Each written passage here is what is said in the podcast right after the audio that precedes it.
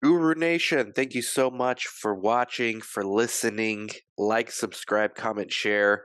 I actually debated on this one. I debated going live. I get distracted on live sometimes with with the questions, and this one, the article, um, which I'm gonna read as you're guessing correctly by the title. There's an unprecedented exodus of young life scientists outside of academia and they're going into private industry. And we're going to get into that article. Um, but the reason I ha- I didn't take this one live is because I get so many questions when I go live that it just turns into something that's really chaotic. In this article, we're going to go in depth. We're going to read a lot of it, and then I'm going to give my opinions and all that stuff. Before anything else, I want to thank my sponsor, Veeva. Veeva, thank you so much for making this show possible. Veeva is here to change the game. They have electronic regulatory documents for sites for free with no commitment, no contract. I just signed up my site, Yuma Clinical Trials. No contract needed, nothing signed. They they just approve your email address and that's it. You're up and running with the electronic regulatory system, which is a great way if you haven't gotten into electronic anything yet, you need to consider it. It's it's free. Over 450 sponsors are using Veeva for their backend stuff. The idea is that when monitors monitor, like right now, I'm having a closeout visit today as we speak. The monitor's asking me for all this stuff. You know, they they don't use Veeva but if they did, which most of them are these days, they would not have to ask me anything. The documents are already there, so all I have to do is send him a link to the documents. Um, but electronic signatures here, electronic uh, delegation of authorities log, all for free. Veeva's gonna keep giving sites free stuff because they're very site centric. They they know that if they help empower the sites, even more sponsors are gonna use their paid products on their end. They are the sponsors after all, so they pay for things. And they understand that making sites take control of their electronic systems is a huge first step. It's a huge commitment for sites, even for something that's free. And they're here to make it easy and they're playing the long game. And, anyways, go check it out underneath the video or the show notes below Veeva SiteVault. And now they actually passively integrate on the studies where the sponsors are using Veeva, they you integrate your electronic regulatory with the sponsor's trial master file system once you opt into it. So no more asking for documents where these things are. It's already done for you. Thank you, Veeva. Okay, this article, the link will also be underneath the video and in the show notes. It's from Stat News. The tipping point is coming. Unprecedented exodus of young life scientists is shaking up academia. This is a really good article. It came out a few weeks ago, actually, almost a month ago. I wanted to talk about it prior, but I got sick, as you can hear. I'm still congested, um, but I'm I'm good enough to do this podcast. I wanted to go long form on this, so it starts with a story. Um, San Diego Ryan Garashi is keeping all her options open. After all, she's still a second year PhD student in bioengineering at UC San Diego, and there are so many careers to explore. Absolutely, Ryan. Actually, it would be really cool if I reach out to her on LinkedIn and ask her what she's doing, but I digress. Uh, patent law has been so high up on her list ever since she took a, a course on it there's also regulatory affairs. That's something I would have definitely recommended. Um, there are many jobs the 24 year old can imagine doing. Well, except for one. She says, I came into grad school knowing that I do not want to go into academia. Sad as it is, it's a tough system that doesn't favor people who are not system who are not systemically privileged. Those are fighting words there. Said Garashi, the daughter of Sudanese immigrants who makes just 36000 a year. Rent for a discounted on campus apartment eats up a third of that. When you try to calculate your hourly wage, it's sub minimum wage. which is just ridiculous. That's another thing that a lot of these people are not factoring in why academia is losing. They're usually in very expensive urban areas where housing and everything else is just through the roof. In an age of remote workers, where you can literally work in uh, as far away from a metro area as you'd like, where cost of living is a lot lower than some of these metro areas, than all these metro areas. Um, that's something that academia is not considering and industry is definitely benefiting off of. She's not alone. Young life science researchers are leaving academia at unprecedented levels for lucrative jobs in the private sector. Like Garashi, many of them are entering graduate programs already, knowing they don't want to remain in academia long term, making their time in the ivory tower a pit stop rather than a final destination. Guru Nation, I've been talking about this for years. Now, I can steel man academia too, meaning I can support, I can try to support the argument for why working in academia is good, but only up to a certain point. So, if it's the first job you can get and you're already a student at said academia, it makes sense. Why? There's less friction for you to get in if you can get in. Boom. Okay. Pay's not that great ability to climb the corporate ladder not that great. After all, it's not a corporation, it's academia. So the corporate ladder uh, at a lot of these places is more built around tradition and publishing and prestige. And unlike private industry, where it's still more of it's obviously it's always who you know, but it's definitely more um, based on meritocracy right? Uh, so back to the article. The data around this tectonic shift are loud and clear. So were the many people Stat spoke with, from PhD students to postdoc researchers to graduate program directors, labor economists, and hiring managers in the biopharma in the biopharma industry, which I know a bunch. Students and postdocs lambasted a system they say exploits their long hours at the lab bench to advance the careers and renown of professors. I know a lot of people started in lab research that are in clinical research in private industry. In return, they're left powerless, overlooked, and so underpaid that eking out a living is difficult, if not outright impossible. But those critiques go back decades. What has changed is there's now a booming biotech industry. The industry's booming. Thank you, Stat News for finally confirming what I've been saying for all these years, and the willingness to offer six figure salaries and benefits. For many young researchers, the allure of these jobs is irresistible. Problems that have percolated for years are now coming to a head.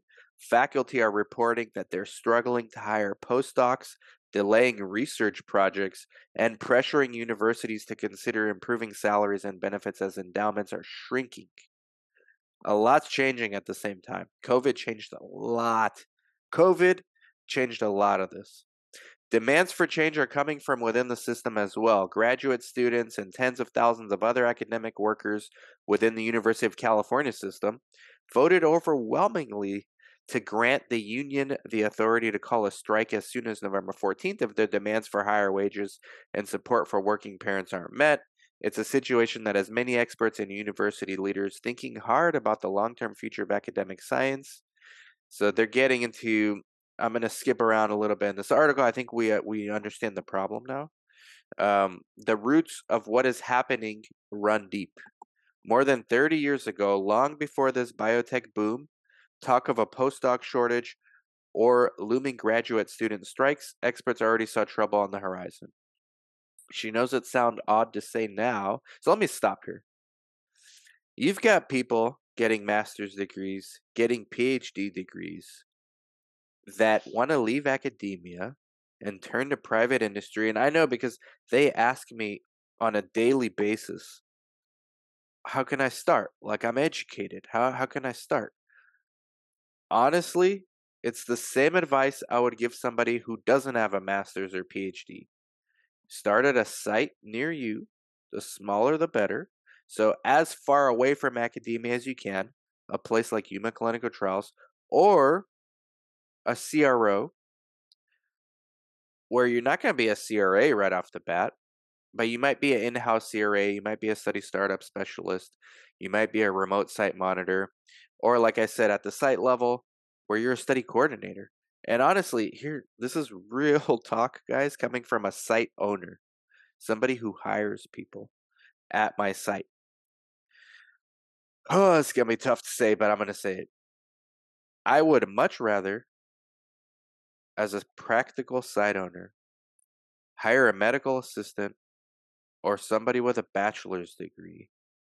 Or we can go the the other way and somebody with a practical advanced degree like a international medical graduate.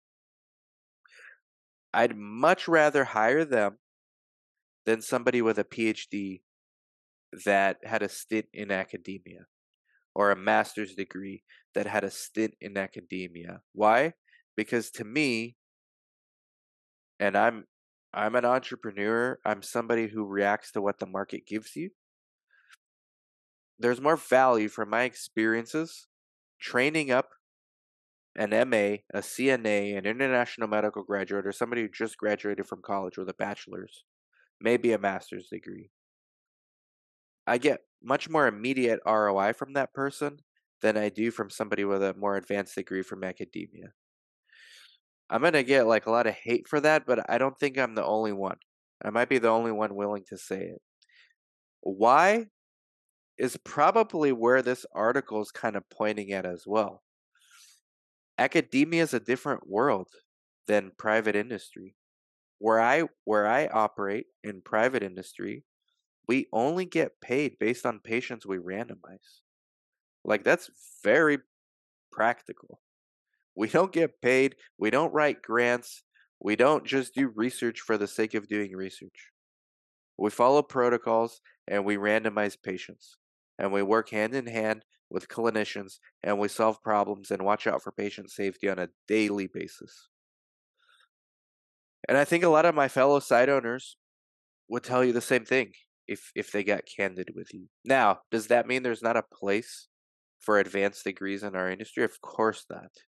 My site in San Bernardino, California is looking for psychometric raters. These are positions, psychometric raters are positions that require advanced degrees and they do psychiatric assessments, so interview questions with patients, structured interviews that sometimes last 30 minutes, 60 minutes, sometimes 90 minutes. And in those cases, we will seek out the exodus from academia.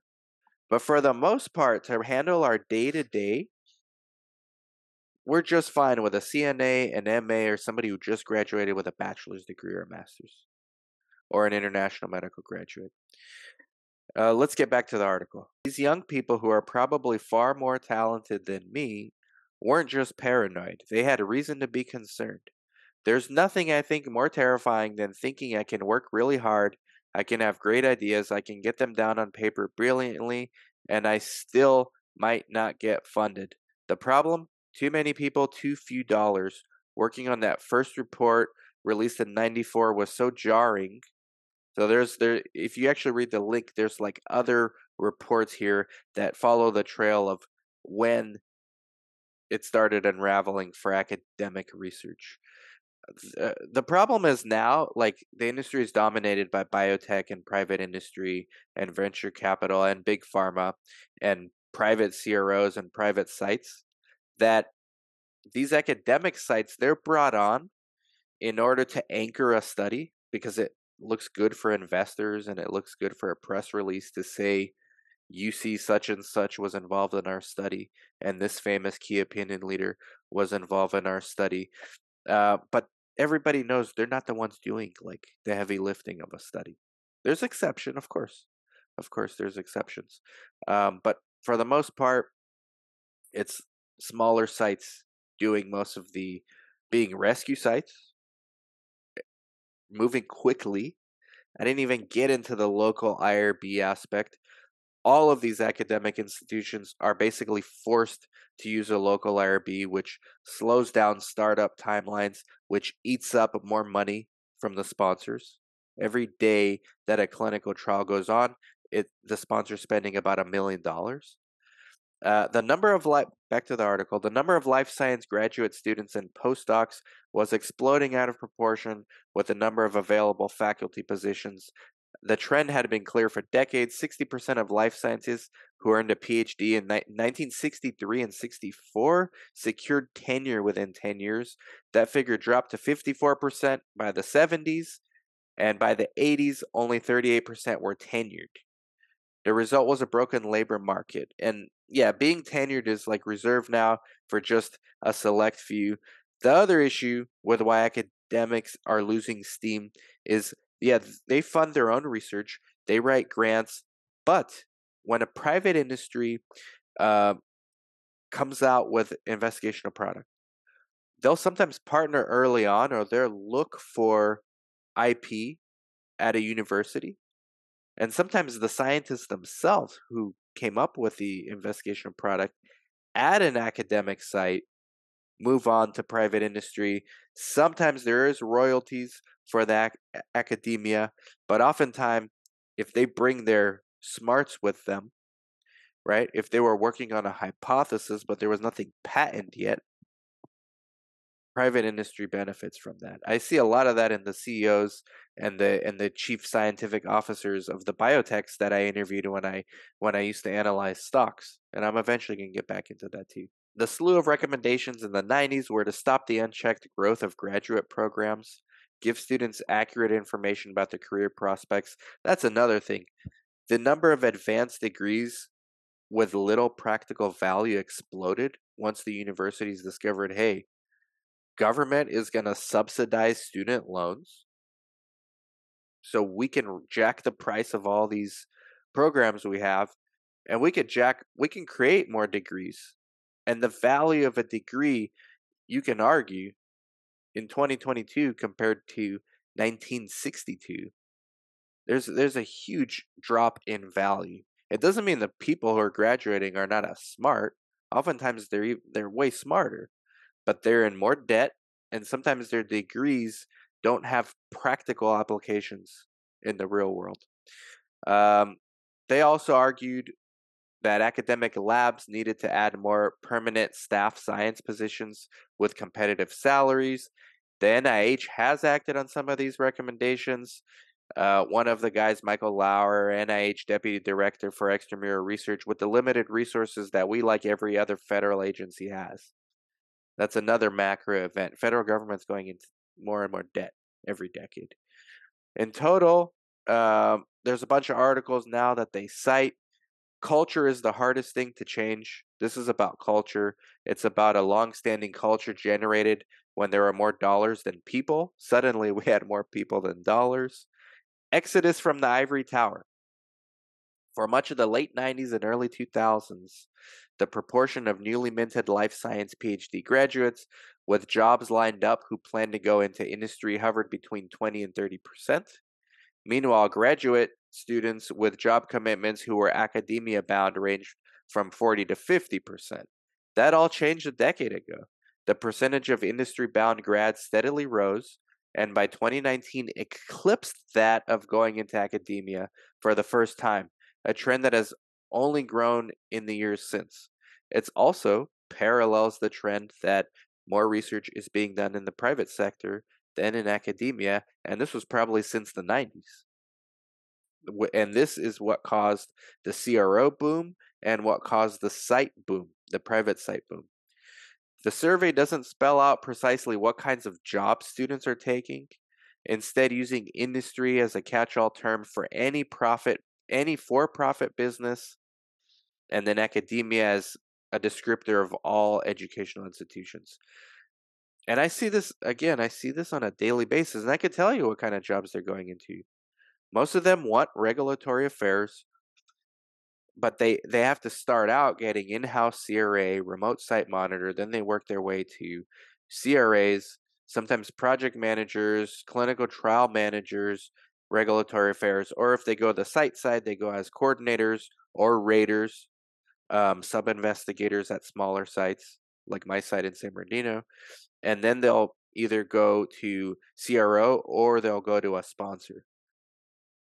My own personal employees in the past since 2004 a lot of them with advanced degrees have followed these career trajectories.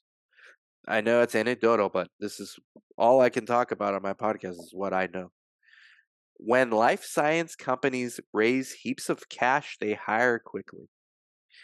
The trend closely follows a sharp rise in dollars flowing into the biotech industry, with annual venture capital investments in pharma and biotech companies increasing from 5 billion in 2012 to 38 billion in 2021. The gene sequencing company, for example, 10x Genomics, is just one of many examples, employs 1,200 workers, nearly a third of whom have a PhD. And most of the hiring was done in the last few years. There's an insatiable appetite for talent. It doesn't matter where you went to school, what I just said, and I'm not a biotech. It doesn't matter necessarily what you studied in your PhD. If you have the ability to learn, ability to get results and collaborate with others, you'll fit in. Enthusiasm seems to go both ways. Graduate program directors have noticed an uptick in students expressing interest in non academic careers near the start of their PhD programs. Quite honestly, I think that's a good thing.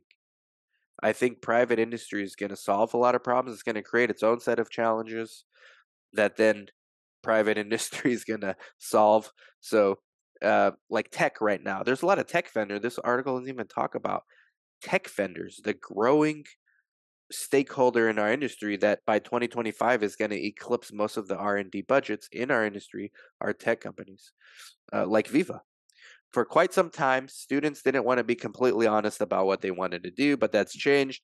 Part of the reason maybe that more incoming students have already worked in the industry. Life science students typically take a year or two after completing their bachelor's before starting grad school. Yep, I have one right now. Her name is Katie Welch. And she's not going into academia, but she's working for me as a coordinator. Just got her bachelor's before she starts her doctorate program. And she's quite honestly unsure about what she's going to do in the future, but research is now that she's aware, research is definitely on the table. But she does want to pursue her doctorate degree. Um, and she's getting a doctorate in physical therapy. So it's a practical degree, but she still might want to incorporate clinical research into it. They know they like it. It's what they've seen. They that's especially true around here. Not to mention we give like my my company, Yuma Clinical Trials, my other company, Breakthrough Clinical Trials, San Bernardino, we we can't compete on prestige. We can't even really compete on salary. What we can complete compete on is the culture, the work life balance, and advancing your career quicker via more responsibilities.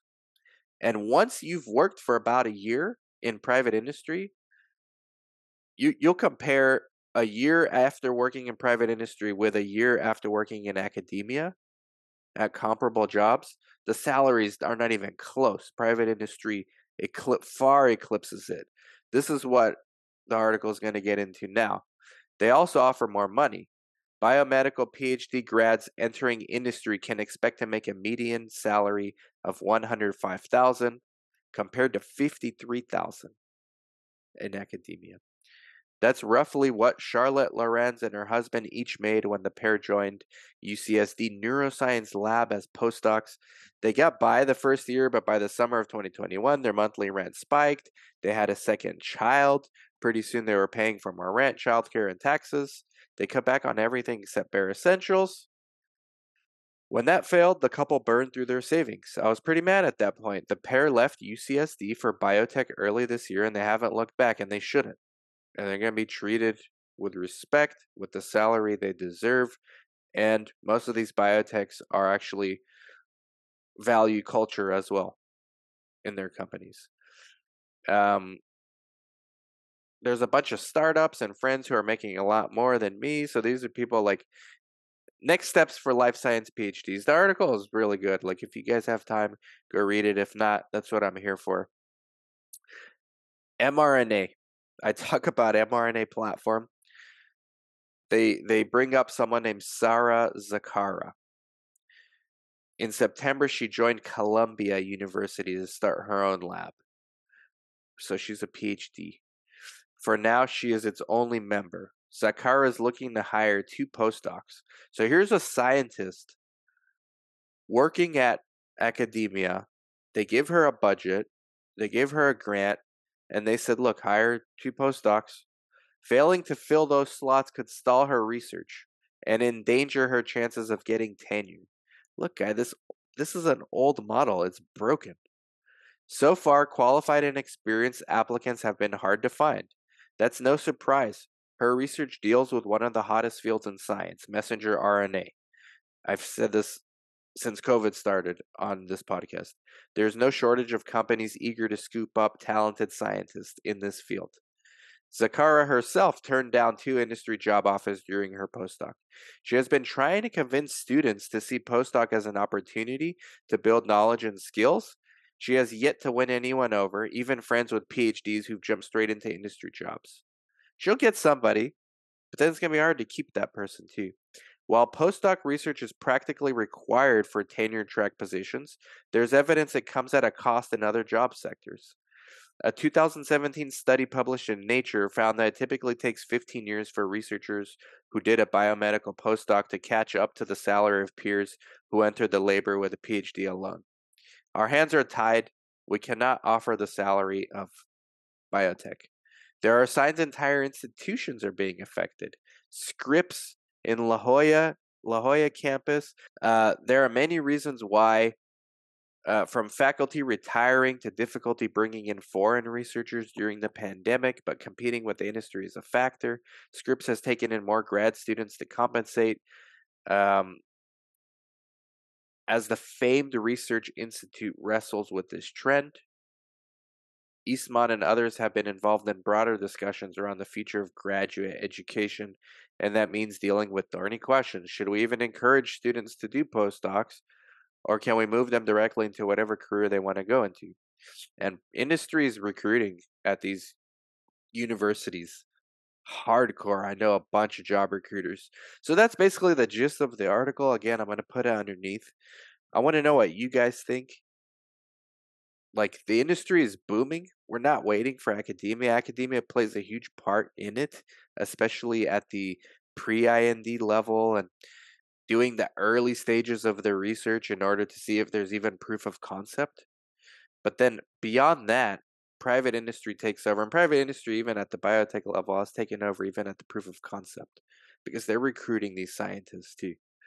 So let me know what you guys think about this. I found it interesting. I deal with these kind of people literally on a daily basis. If you're one of these people, you're not alone. Uh, Nothing's wrong with private industry. Nothing's wrong with academia, quite honestly, if it makes you happy. Um, so at the end of the day, that's what matters. But quality of life and the ability to afford things like housing and food in major urban centers where most of these academic medical centers are has to factor in on that quality of life scale somewhere.